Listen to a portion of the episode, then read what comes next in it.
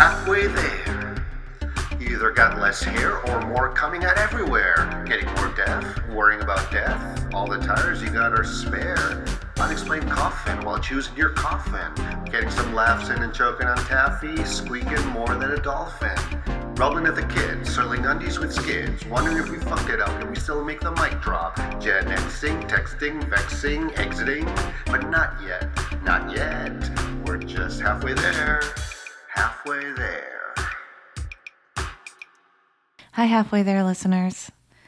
This week, we're so excited and proud to host our first guest on the pod, the indomitable Joshua Grannell, who is known in the drag world as Peaches Christ. Joshua and I have been friends for cough, cough, cough, clearing of throat, uh, many decades now. And he's truly one of those people who I consider one of my most successful friends, but not for all of the flashy, immediate reasons you'd think.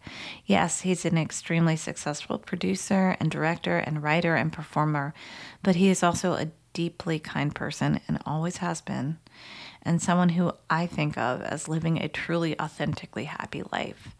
And since this show is all about the midpoint of our lives and taking that in and reflecting on where we are, where we've been, and where we're going, he is a great guest to have on to explore all the big questions we ask here every week. So, without further ado, here's the interview. Bienvenidos to the interview. Superb listening for you. Join me and mi gente. We're gonna keep it caliente. Interview starts now. Hi, this is Jenny Tare. Hi, this is Camilo Fantasia. Hi, this is Kim Gaynor, and welcome to Halfway There with special guest Joshua Grannell. Yay! Hi. He's also halfway there with us. Thanks for Although having he me. pretends otherwise. Please. Yay! Oh, I'm, We're I'm, I'm. I'm actually very honest and in touch with my age, let's not go there. unlike Okay. others. Joshua, Joshua holds secrets. Okay. Um, we've been do. friends for a long time, and it's now is not the time to air them because I also have secrets. Um, how are you? How's life? I'm good. I, uh, uh, it's it's a little strange because after you know being uh, kind of getting used to not having a whole lot to do, uh, I've opened a show and it's a big big show. So it, it- it's weird that I, it's remembering. Oh yeah, this was what my life was like, and it's hard. Yeah. you know, Yeah. it, it, feel, it feels harder. Do you have pandemic nostalgia? Well, I, I well, no, because I think we're still. I, I don't think we're in the in, in the clear yet. I'm not convinced that we're. You know, I, I think maybe this is, uh, you know, um, we're still in the pandemic, and Yeah. uh, you know, I, I'm grateful that we're able to open a show for now. Uh, I think because of the style of show that it is, which is more immersive theater than you know sticking a bunch of people in, in a big room um we're able to do it more safely um but yeah i don't know i don't because i i think after this show i i don't know that it's necessarily going to be that i stay busy you know Right. Yeah. So it's enjoying. I mean, I have a qu- just a quick question. Uh, can you talk a little bit about the show and also what it's like having an audience? But what the audience is like? Like, what's the vibe? Well, that has been actually a, a pleasant surprise because I think going into it, um, we weren't sure uh, if people would buy tickets, if people would come out, would they be fun? You know, would they enjoy what we're doing? So the show is I do an immersive haunted attraction, uh, which we're realizing more and more, especially this year, um, that people who come to it thinking they're attending, we we call it a haunted attraction we maybe shouldn't because it's it's theater and you know there's a script and there's you know uh, 50 actors working a night and they all tell a story and especially this year the the story has a beginning a middle and an end and so uh, figuring out how to do that was the challenge, but we had the time to do it. So the show is bigger than it's ever been before, and it's a lot more storytelling, a lot more drama. Um, you know, the, the the talent of the actors is is quite good because we were able to pull from my pool of talent who aren't necessarily doing all of their other traditional theater right now. Right. Um, and so it's sort of like our show, but our show on steroids.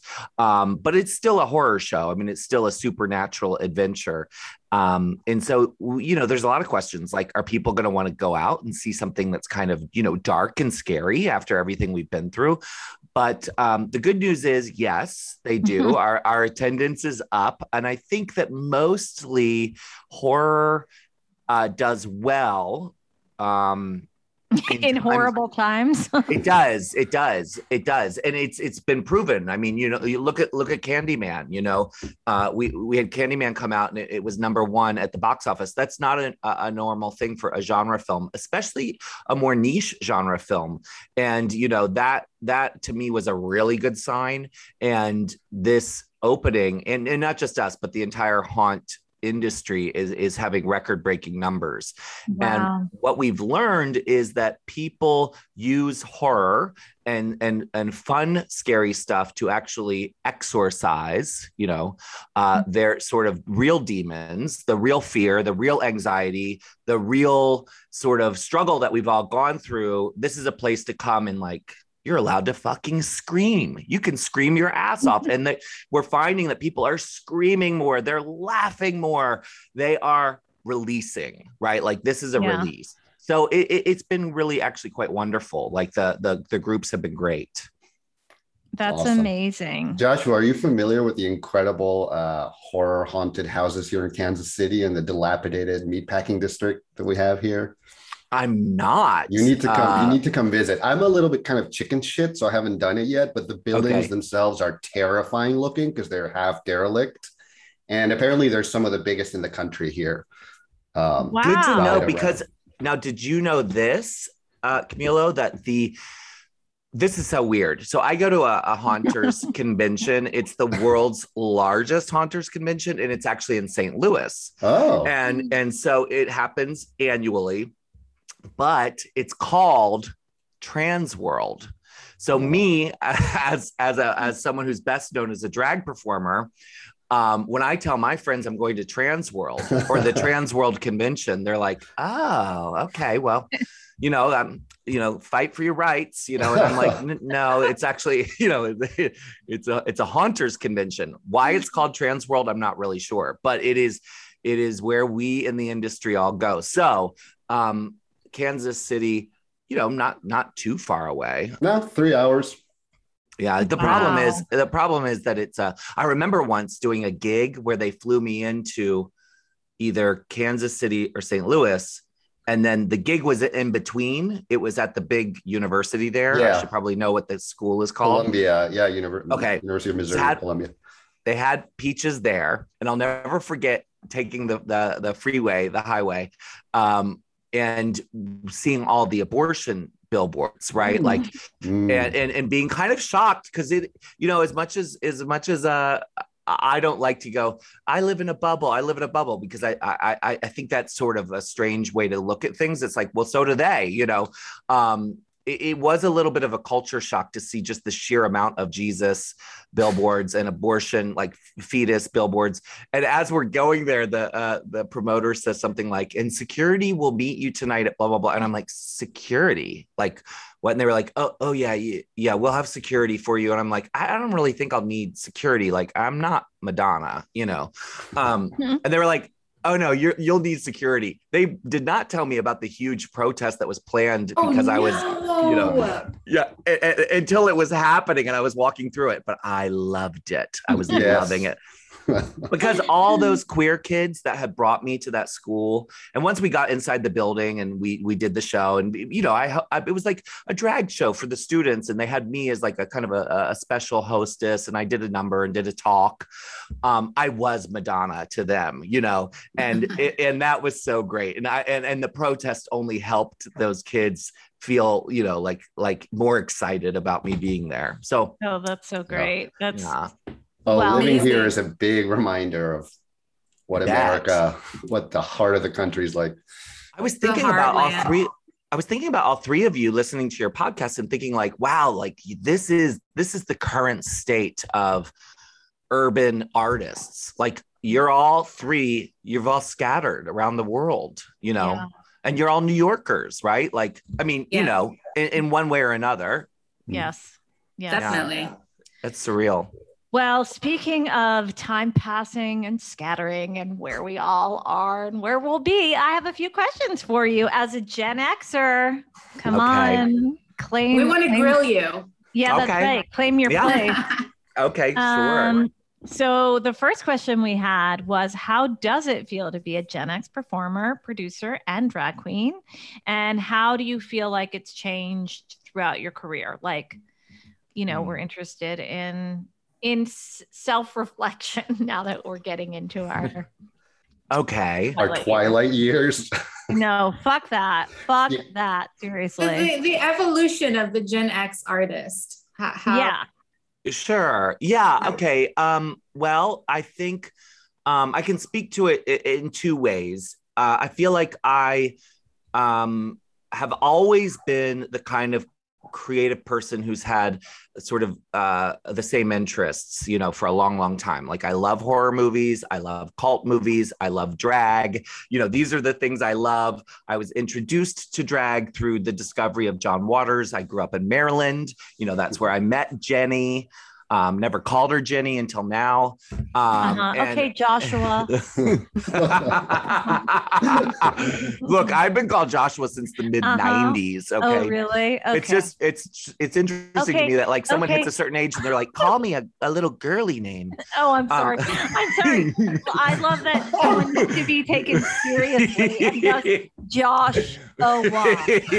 Okay. okay. Well, uh, anyway, I so I always, uh, you know, I grew up in Maryland, discovered John Waters Divine, and also the Rocky Horror Picture Show, like, and loved horror movies, right? Like th- those things have never really changed, and so I've been able to kind of build a cre- build a creative career out of the love of those things, and so I can speak to sort of the way that the horror industry uh, has changed as well as drag, um, because those are the the places I have my feet um, tapped into. And I'll say this: that when I started, um, both with filmmaking and with performing, um, we were the grunge generation, right? Like I came out of a very grunge type of um, of of time. You know, my my sort of you know high school years um, and college years uh, were about taking you know shit, you know, just garbage and turning it into something. And so drag was very much about thrift stores and the goodwill and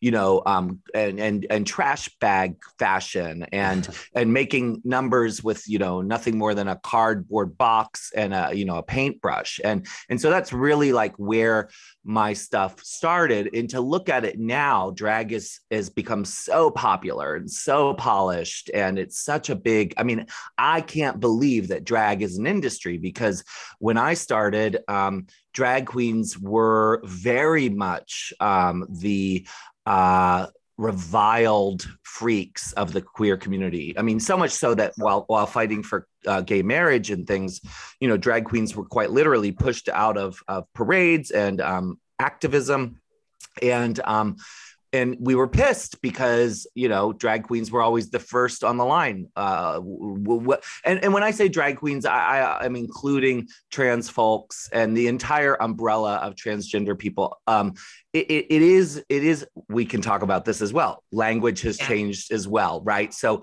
back then um, we um, used a, an umbrella term that's now considered a pejorative uh, to, to describe a group of people who would fall under the category of uh, trans women non-binary people uh, transvestites you know straight men who dressed in um, you know women's clothes like jennifer remembers you know at the nightclub we all were brought up in.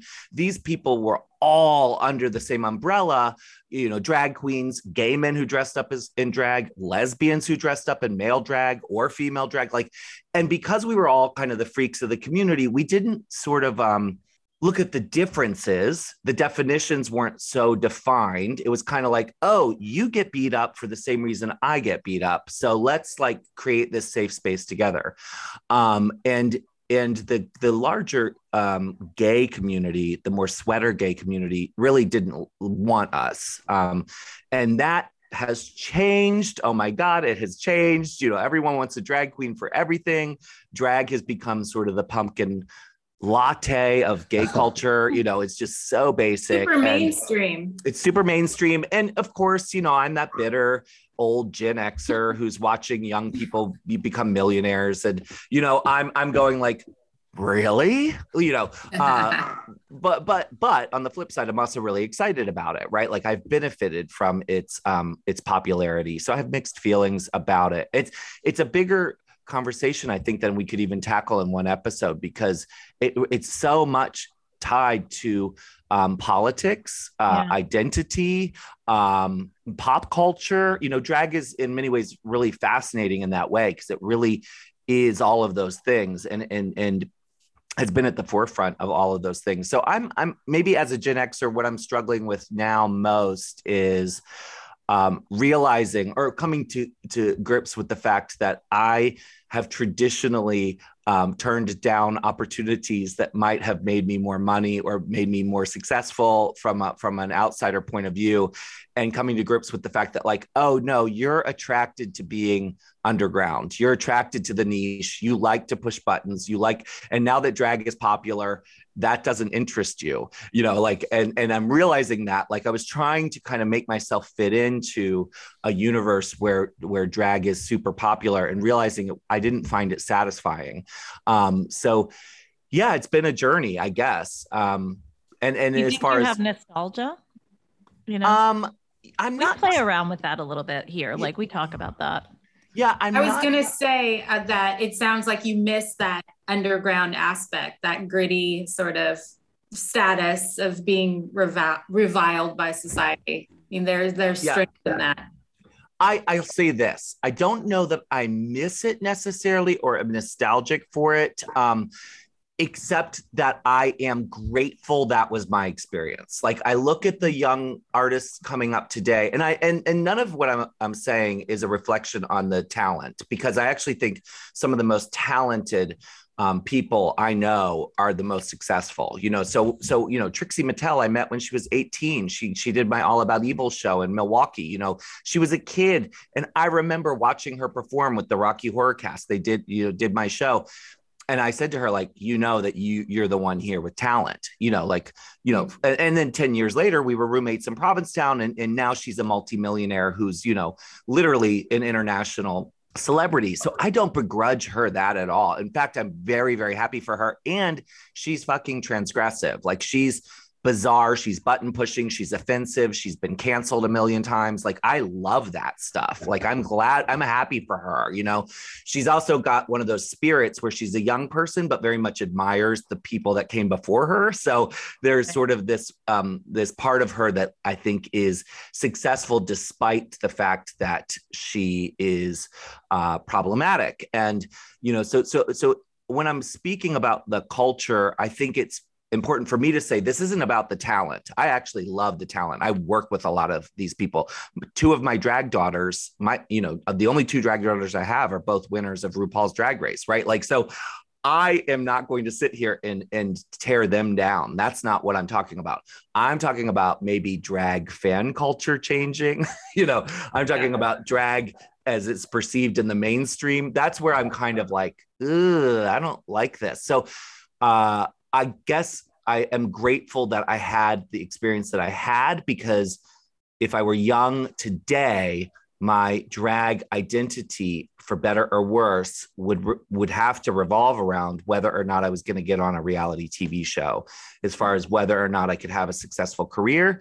Luckily for me, that wasn't my story, nor nor was it the story for many of my peers. You know, so I I maybe I am nostalgic for it, but I'm it's more like I'm just like, oh, I'm glad I I'm I'm okay with being older because I got to have those years. And but I don't know that I want to go back and relive them. you know, like I'm okay with you know now I get to go and do gigs at the San Francisco Symphony Hall and you know th- these sort of fancy things that that never ever would have happened in the early years. So I, I actually enjoy that as well. So you know it's it's that thing of like I'm I'm okay with the way I you know things are. I wish I had more money, but you know who doesn't? As do we all. Yeah, I mean, it's fun to evolve, and fancy things are not so bad, right? Um, it kind of leads me into the next question that that that I had for you, and it's you know the topic of our podcast itself is we just explore endlessly, navel gazingly our our own mortality and aging. Um, I want to know how does aging affect your drag, and how does it affect Mm. Peaches? Like, does, Mm. does does Peaches get older, or Uh-huh. is she evergreen? this is a really funny question to answer because I started doing drag so young in San Francisco in, a, in, in sort of a public way. Like my my show that Jennifer and I did together was called Midnight Mass, and that began in 1998. You know, and I started performing. What? No, I, I did that when I was 12. no, it, it- so I moved to San Francisco in 1996 and started performing um, at T Shack in 96 and kind of made a name for myself pretty quickly. Um, and then, and then started my own event uh, in 98. So what people locally forget is that I started really young. So they have this impression of peaches because it's such a, it's such a confusing thing. Like at in my 20s, I looked 50 because you know you put on all that makeup and the wigs and and the clown. You know they don't know. They really don't know. And because I was successful and ambitious, I think the perception was that I was much older than I actually was because I was you know like mounting these events and and out there and and and kind of in the public eye locally. You know, um, so it's hilarious to me now because people meet me and i'm really actually quite flattered because it, locally they're very surprised that i'm not 80 you know because because if, you, if you've lived in san francisco for 25 years you've been familiar with this character you know um, so i actually kind of like where i'm at because um, you know i uh, feel like the reaction is often oh my god you're you're younger than i thought you'd be or you're younger looking than i thought you'd be and I get that all the time. There you go. There you go. Yeah. So it, it, I think it's it's that thing of like, oh right, I did start when I was pretty young, you know, and so um, and I do feel like I've been doing it for 25 years. So there's another part of me that's a little bit tired, and and uh, the pandemic definitely was um, a, a time for me to reflect on like what was working and what wasn't working. And in fact, I actually knew that certain things weren't working before the plug was pulled. And one of those things was I was just overcommitted. You know, I was one of those performers who, um, you know, took it took me a good uh, decade plus before I even attempted to be a full time artist. Right, like I always had a job. I had a full time job plus building this sort of you know peaches career and trying to make movies and you know but but when i gave up the job it was so scary because there was no safety net other than my own ability to book gigs. So what ended up happening is i started to have a real problem with turning things down you know and that was all fear based you know. So i would overcommit. My my Jennifer knows my schedule was insanely stupid, ridiculous, writing and directing five new stage shows a year, making movies, touring the world, like and, and just because I was so afraid to say no to anything, you know, because uh, almost like if I say no to something, it's just going to go away and and they'll never ask me to do anything again. And but what was happening was I, I lost the joy for it, you know. So it's like, Yeah. what am I fighting for? You know, why why am I like I fought to be able to do what I love to make a living, but now I don't enjoy it because I'm I'm doing it too much. It was a very weird thing. So the pandemic actually helped in some ways, you know. Yeah.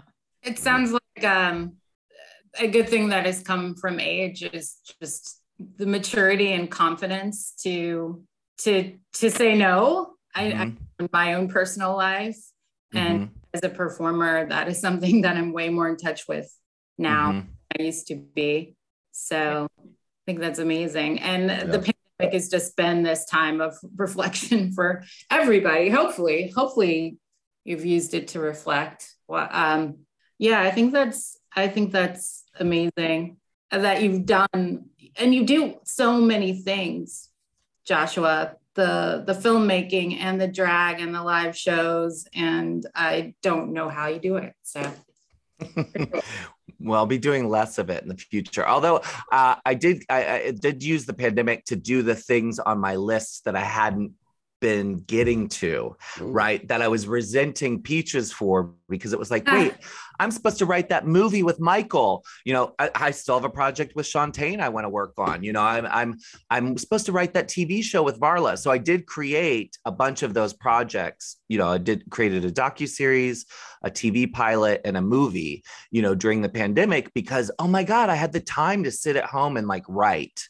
and, and you know have phone calls with friends and and so that was really lovely. And in fact, maybe when you asked me about you know uh, the pandemic being over, maybe I don't want like I'm realizing I said, oh, the pandemic's not over. Uh, we're still in a pandemic, everybody. You know. I, wait, wait a minute, we're trying to get out of this thing. I'm like, no, I'm not. No, I'm not. I feel like you saying that you wrote a pilot and a screenplay and uh, something else, and that it's not a lot. It's shaming. It's blowing me away. Yeah. Like, no, no, no. Like, no, I'm, I don't. I'm barely I, keeping this plant alive. Like that's a project, pandemic project. Okay, I will. I will. I will counter it with this because I know how obnoxious I sound. I. Oh. I am mentally ill, and part of my mental illness uh, is that at, at when I hit 45, I had a bit of a like um, prob maybe like i don't know midlife crisis i don't know what you would call it but it, it, definitely was a dark period. So I don't really talk about this very often. I haven't really been asked, but um, I figure since this is what your show is about, uh, I do think part of it was aging and doing sort of an evaluation. It kind of reminds me of that Saturn Returns period when I when I was like 27, 28, I felt like I was like falling apart and needed to kind of rebuild myself or, or re-figure out who I was. And so um, this is before the pandemic. This is me like feeling overwhelmed and chaotic and crazy and anxious, like fully anxious all the time. And I ended up getting a therapist, um, which I hadn't done before, shockingly, because I didn't think I had time. Um, and uh, the the therapist basically said, like, you've you've created a life of trauma for yourself. Like you you live on, you know, trauma in many ways because every show is another um, a way to to, take to, to take your life savings and put it at risk, which is true. I was investing in my own project, so you know, if if I lost money, I lost money. If I if the show tanked, I didn't know how I was going to pay my rent. If it did well, um, you know, I would have a lot of money for a little while, you know, and then I'd do it all over again. And my therapist was describing this is not normal behavior. you're you're um you're you're your the fabric of your DNA is now wired to be anxious all the time. You're now having an anxiety response to things normal people wouldn't you know um you know like whatever the bus being late or something and i would have a full on meltdown mentally you know be driving myself crazy so uh, i started meditating every day and um, i got onto a, an, an anti-anxiety pill and i started you know working on myself um, and i got a trainer and did things that I hadn't done. And so part of that process was me actually canceling gigs um, and saying no to gigs. So it, it, was it was like I was getting the ball rolling um, to do all of this. But part of my um, joy or happiness or mental health is connected to feeling productive.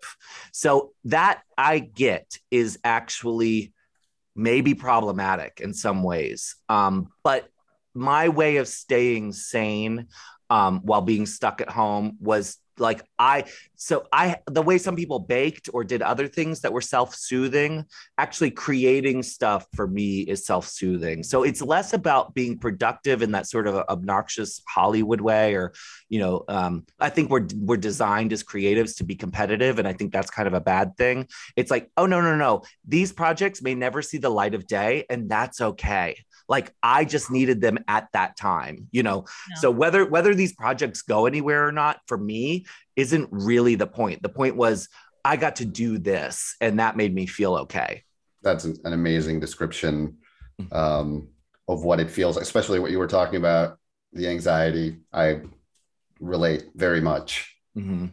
with that, uh, the help of therapy and the pill and all of that from stopping you from spiraling. Well, we're like maybe Gen Xers are a, a different kind of fucked up because we're we're between these generations. I think you know the the generations um, that are younger than us actually are more in touch with those things and have a better language for them and and and understood them more. I'm not saying that they suffer less than we do. In fact, I think they may suffer more. I think they they just are more in tune with what's going on. I think because uh, you know I was raised by boomers who were completely out of touch with any of this stuff Yeah. and don't talk about it and don't acknowledge it. You know, I, I'm in this sort of, or like, or we are in this sort of in between zone where it just took me a lot longer to go, oh, you're fucked up. And you should probably like, you know, uh, get, get some help. Like, I think I had to hit a bit of a rock bottom, you know? We I think well, that's. oh sorry, go ahead. Oh, go ahead, Jenny. No, I was going to say, well, one of the questions we wanted to ask you, speaking of the generational shift or divide, is like how the difference between because we, you know, we have a segment what the kids are up to.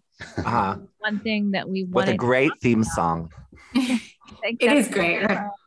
I to- labored on it for minutes. Oh yeah, Minutes. seconds. Um, so we wanted to ask you about like what is the difference between a Zoomer drag queen and like a Boomer drag queen or a Gen X? Just the like, what are the generational divides? And also too, just because I know we we we're gonna have to wrap it up fairly soon. We were very curious about whether cancel culture has come for drag, which I think oh, yeah. That it has. But if you can talk about the, I'd be very curious about the the Zoomer singing and like, I mean, we've sort of touched on like language shifting and whatnot, but like the ways that creating ha- has changed and like how it's playing out. hmm Well, I think um, that's a good question. I- I- and again, it's sort of like uh, there's a way to answer that in the before times. And, and by that I mean before March of 2020, and then and then the after times, where I actually think in the after times we may have leveled things a little bit because regardless of what age you were, you know, watching Jackie Beat, you know, someone who's uh, almost 10 years older than me, who's a legend of drag, actually figure out how to use social media to keep herself going. And and much like me, Jackie was out there every day to the point where people were going like, Jesus fucking Christ, she's doing a show every day. She has a show every day of the week. And, and I'm and, and people are thinking she must be so broke. And it's like, oh no, no, no. That has nothing to do with the money. Much in the same way that I'm waking up, having a cup of coffee and going and working on writing. That was Jackie's way of coping with what was happening. It was interesting to watch Jackie and a lot of the older queens have to become more sophisticated with editing software, uh, social media platforms, you know, um, the, the things that we maybe had avoided a little bit or kind of didn't really, we weren't really engaged in because we were doing more traditional types of performance in theater spaces. I do think that the pandemic and and you know that year kind of actually put everyone in a, in a sort of a more level playing field. Um, so before the pandemic, I would say that you definitely have a scenario where it's it's it's more of a of a of a change because of the popularity of RuPaul's Drag Race. It, it, it's hard to underestimate the the sort of impact that the popularity of that show has had on drag culture and how it's how it's colored all of drag culture. So I think really you have a bunch of us who were eh, eh, who put one foot in front of the other and built a career and a name and became, you know, maybe internationally known amongst drag fans, right? Like we're not internationally known uh, uh, uh, on a mainstream level the way the girls who are on the TV show are, but we were internationally known amongst people who are interested in drag. So myself, Coco Peru, uh, Jackie Beat, Lady Bunny, um, you know, and that whole thing was done um, just like show business, old fashioned, you know, touring and creating shit and put, put, putting yourself out there. The TV show and its popularity has created a machine. Uh, it's very much um, it's v- very much a package. There's a there's a a whole system to it. You know, you you you you get on the show, you you are liked or you're not liked. They make you a villain or they make you likable. You know, uh, you come off the show, you either figure out how to uh, create a platform based on this sort of popularity that you have, and and it either works or it doesn't. And um, I think it's a lot harder now for young people to do what we did, um, which I think is a little unfortunate because the show only showcases one style of drag. I mean, sure, there's tons of different kinds of drag queens on there, but the fact remains it's a reality TV show. If you're going to go on that show, you should be good at, you know, sewing costumes or doing lip syncs or building a wig, all the shit that I'm not good at, or makeup, all stuff I'm not very good at right? Like, so the the kind of performer I am is not going to go on that show and be told, okay, you um today's challenge is to write and direct a feature film. You know, it's like uh, you know, or or or do what Coco Peru does brilliantly, which is a 90 minute one woman monologue. You know, like so so I I actually feel like it may be harder in some ways to now be a, a, drag queen who's trying to stand out as an artist. Before we we we got to define what drag was, and and we got to say what kind of queen we were and, and not be compared to every other queen because of a competition. Now, drag, all drag is a competition. That's another thing that's changed. We were not competitive with each other. Drag wasn't about being competitive. It was like Heklina, Peaches, Darcy, all these people. We love them. We're not sitting, oh, Heklina's better than Peaches. Uh, Peaches does this better than Heklina. But because of the TV show now, every queen is being evaluated by nightmare 13 year old brats. I was going to say it's like high school, and yep. That's yeah, what reality TV has done to so yeah. much art in general, I think. Yeah. It's, yeah. But it's not also like a bit like they say, well, if there's an olive garden on the street, at least it creates an ecosystem and there might be an independent restaurant next to it because that's the restaurant district now. Yes and no. Actually, yes and no. I will, I'll say this it, it, it has definitely, uh, definitely made it so that like I can do bigger shows because the marquee value of my friends pulls in bigger audience, right? So uh, I will say that I never cast people based solely on their marquee value. I do always um, put the quality of the show ahead of that. Mm-hmm. Um, but the pressure to sell tickets towards the end was becoming very intense. And the pressure to stay on top of what was hip or popular because it was changing so quickly became less interesting to me. You know, I actually was more interested in like, I want to see Jinkx Monsoon as Little Edie. That inspires me. I'm going to write a show for that.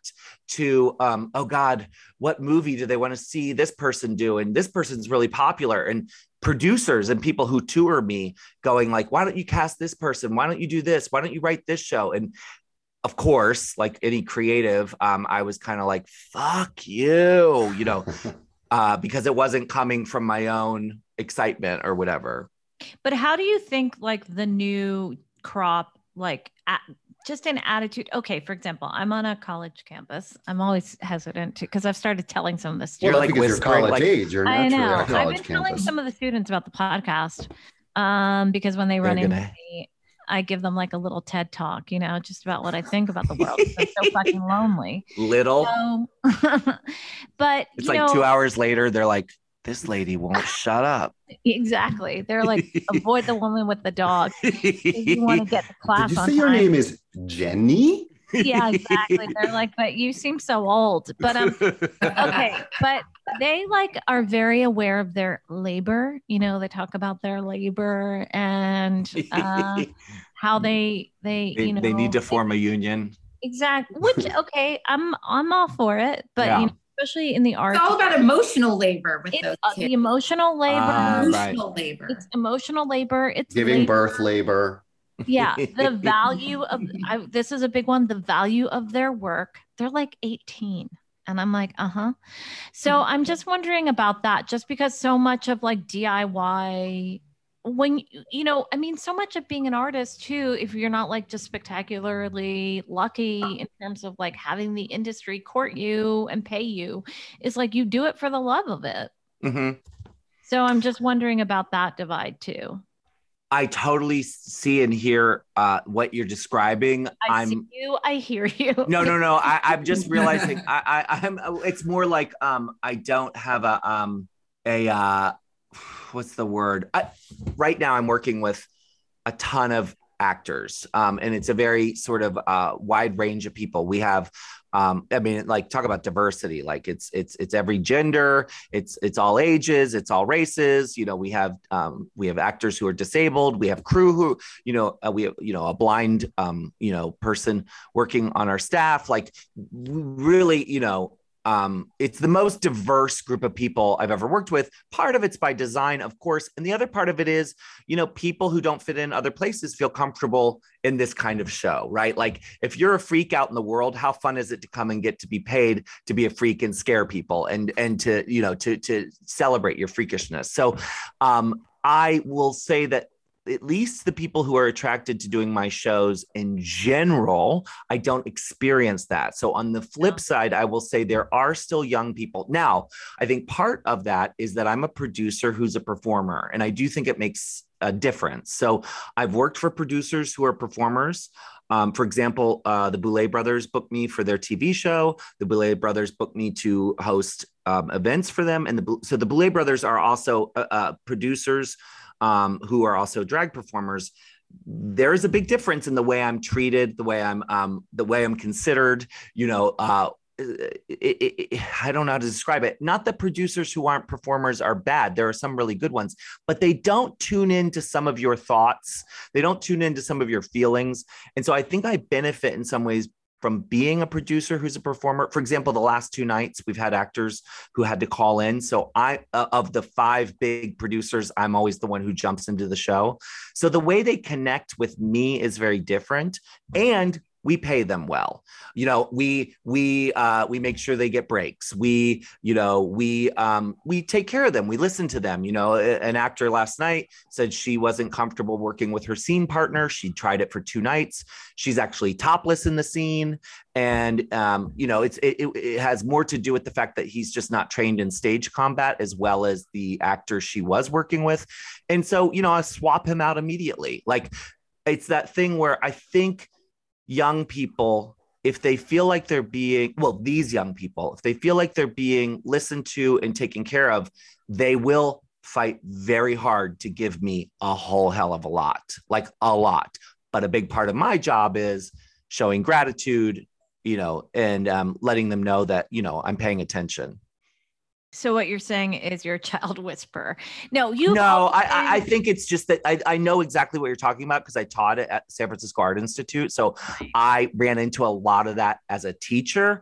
I'm yeah. lucky that as a producer, um the the show doesn't attract that i think partly because they would just get pushed out like none of their that sort of whininess just wouldn't be heard and their peers would would roll their eyes like they just wouldn't fit into the culture i guess my point is let's not let's not blanket all of the young people with this uh, sort of idea only because I, I have had an, an, other experience. Like I'm working with a, a, group. I mean, one of our actors is 19. You know, he's he's a kid, wow. and he and and we said, okay, you're 19, so you get to put on this giant rig every night, and he's we strap him into a backpack with this huge constructed piece that comes off his shoulders. And then you know through that is a huge costume with a puppet head. So he's he's you know a 12 foot monster in the show uh, that comes to life. And it's like I, I had a long talk with him like this isn't what you signed up for um, but this is how you get to the the the point where you're going to be taking that person's role in a year or two years. Like you do this for me you do it well and I will reward you. And the other thing is, as you know, Jennifer, I am pretty loyal to people. Like if you if you show up and do a good job for me, like I will take care of you. Joshua is an amazing. You have mm-hmm. always been an amazing, very benevolent, very loving, like incredible leader of groups. Oh, thank always, you. Always, always. Also, Kim is like the queen of Halloween. I really feel like you guys need to. Ah! I really feel like you need to go to SF Kim, and like I do love Halloween. But remember, I did one of Joshua's shows with you. Was it? Was it? Yes, we all were zombies. And oh I yeah, we were zombies.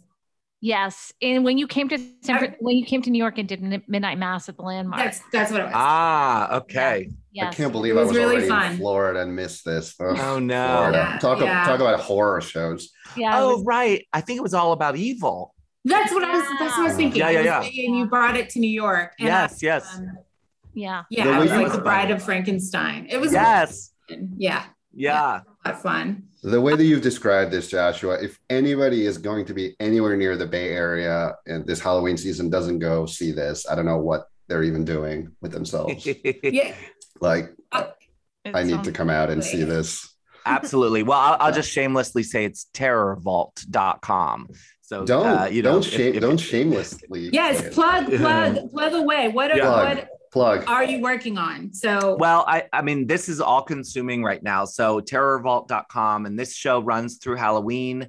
Um, and we may extend, you know, at the end, but but for now, right now it, it runs through Halloween. Um, and yeah, and then just uh well, I have a podcast. I started a podcast right when you all did. So Oh. Yeah. that's the other thing I'm working on. Um, so uh, it's it's a it's an audio version of the show Midnight Mass that Jennifer and I used to do way back in the mid '90s. Um, and uh, I was such a baby. yeah, so it's it's it's a cult movie um, podcast where we we ce- celebrate cult movies and really look at the not just the films themselves but the cults. So we we try to include the obsessed fans who whose lives were changed because of their love for this thing, um, and so that is called Midnight Mass, which you can find um, wherever you, you listen to podcasts. And yeah, and then I'm on social media, you know, so um, I'm pretty easy to find. Well, thank you so much. This has been so fun. I feel like we could have taken any one of these um like questions and done an entire hour. yes. Yeah. Well, I feel I feel like we didn't get to to talk about cancel culture. Oh yes. Um, you know, so I'll I'll say that um I think this is just where I'm what I'm feeling today, and I think it's really interesting, and I think this is something that comes up on your podcast. So much in the same way that I I I, sort of just defended young people. Um, I uh, I will say that I think cancel culture um, has run its course, and you know I think we're we're we're, we're I think it's the Gen Xers who need to step up and go enough. You know, um, so I, I I kind of feel like we're we're sort of the middle group of people who are like, look, this is not how we do things. This is not effective. Now, I don't speak about this very often either, but I will say that I'm uh, sober and I've been sober for a long time. And I, I won't speak to any, you know, program of recovery or anything like that because that would be wildly inappropriate. But I don't drink. And I will say that as a non drinker who helps other people not drink, um, cancel culture would fuck everything up you know like like throwing people out and telling them they're not good anymore because they make a mistake is not the way we as human beings are going to evolve. And i think we as gen xers have known this all along and kind of kind of been like standing in the shadows also afraid like please don't fucking cancel me you know um and so we've we've kind of been quiet. But i think you know, especially talking to other drag queen friends of mine, I think like it's just enough. Like this doesn't work. This isn't working. Like knock it off. Um, we're not moving forward because of canceling people. It does not mean we have to accept uh, you know, fascists and horrible people. That's not at all what we're talking about. But what what's happening is we're we're canceling each other, right? Like we're not we're not actually, you know, working toward um, you know, actually fighting a common enemy and there are so many of them right now we just end up just fighting with each other and this is just such an ugly way to be. So i i, I feel like right now it's it's our job to sort of like kind of say enough. And the other thing is is like you know we we're the generation who got to grow up and watch you know act up you know change the world. You know act up. They had intense hours long meetings in church basements where people from sweater gay lawyers to you know lesbian feminists to you know black activists would never have hung out together would never have gotten along but knew that people were dying and that they had to come together and fight an enemy. So they put aside their petty surface differences and they thought and they voted and discussed and they created actions. They didn't just go on the internet and write this person's canceled you know and and it's like how did we go from that to this as progressives you know um so i I- think it's good for uh, like folks like us to say like this isn't getting us anywhere this isn't like let's go back to the models that work you know Yeah. Yeah, you have to in order you have to make a, a movement is about adding people, not subtracting them. And Yeah. that is just like that is just a basic that's just basic math. Yeah. And even I know that and I failed every math class I've ever taken. So, okay. Um, I love you so much. Oh, I love you too. we have 10 one last request. Since we were teenagers. Yeah. I don't know why I insist on pretending I'm 30. I think that you should Uh, have me. uh, You should have me back on and ask me all the stories about Jennifer's youth. Anything No. you want to know. Yes. No. I'm into No. this. I also want to have you back and have an hour about the horror movies we grew up with in the 80s. Um, Oh, that I- would be well, great. Freaking that would be scary. so fun. I could do a deep dive. Yeah. That would be Yeah. really. I would Oh, love there's so it. many.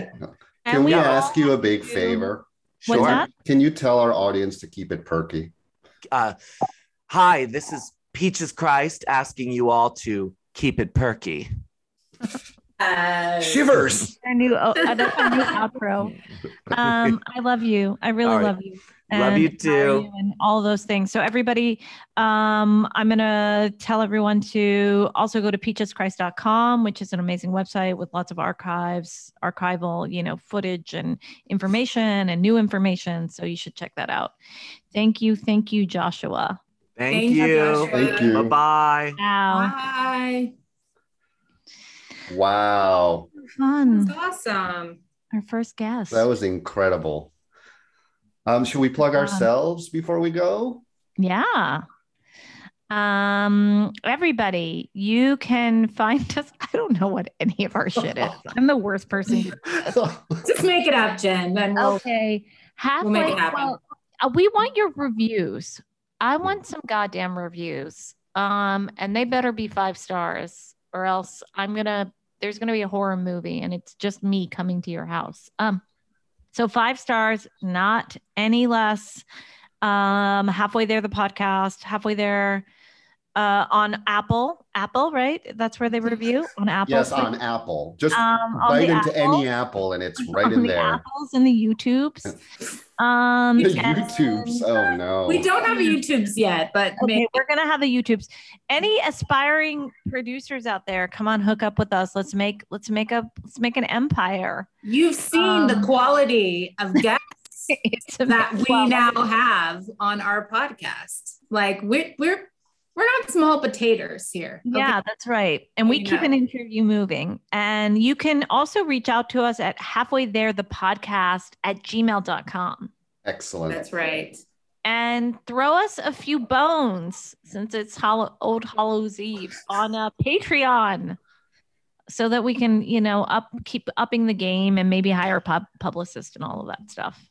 Right? Dream Yeah. big. Yeah, totes. Totes. Spotify, you out there. Um, totally. And in the words of Peaches Christ, keep it perky. Keep it perky. This has been halfway there, but it's also the end. The end of this episode of Halfway There. You get it.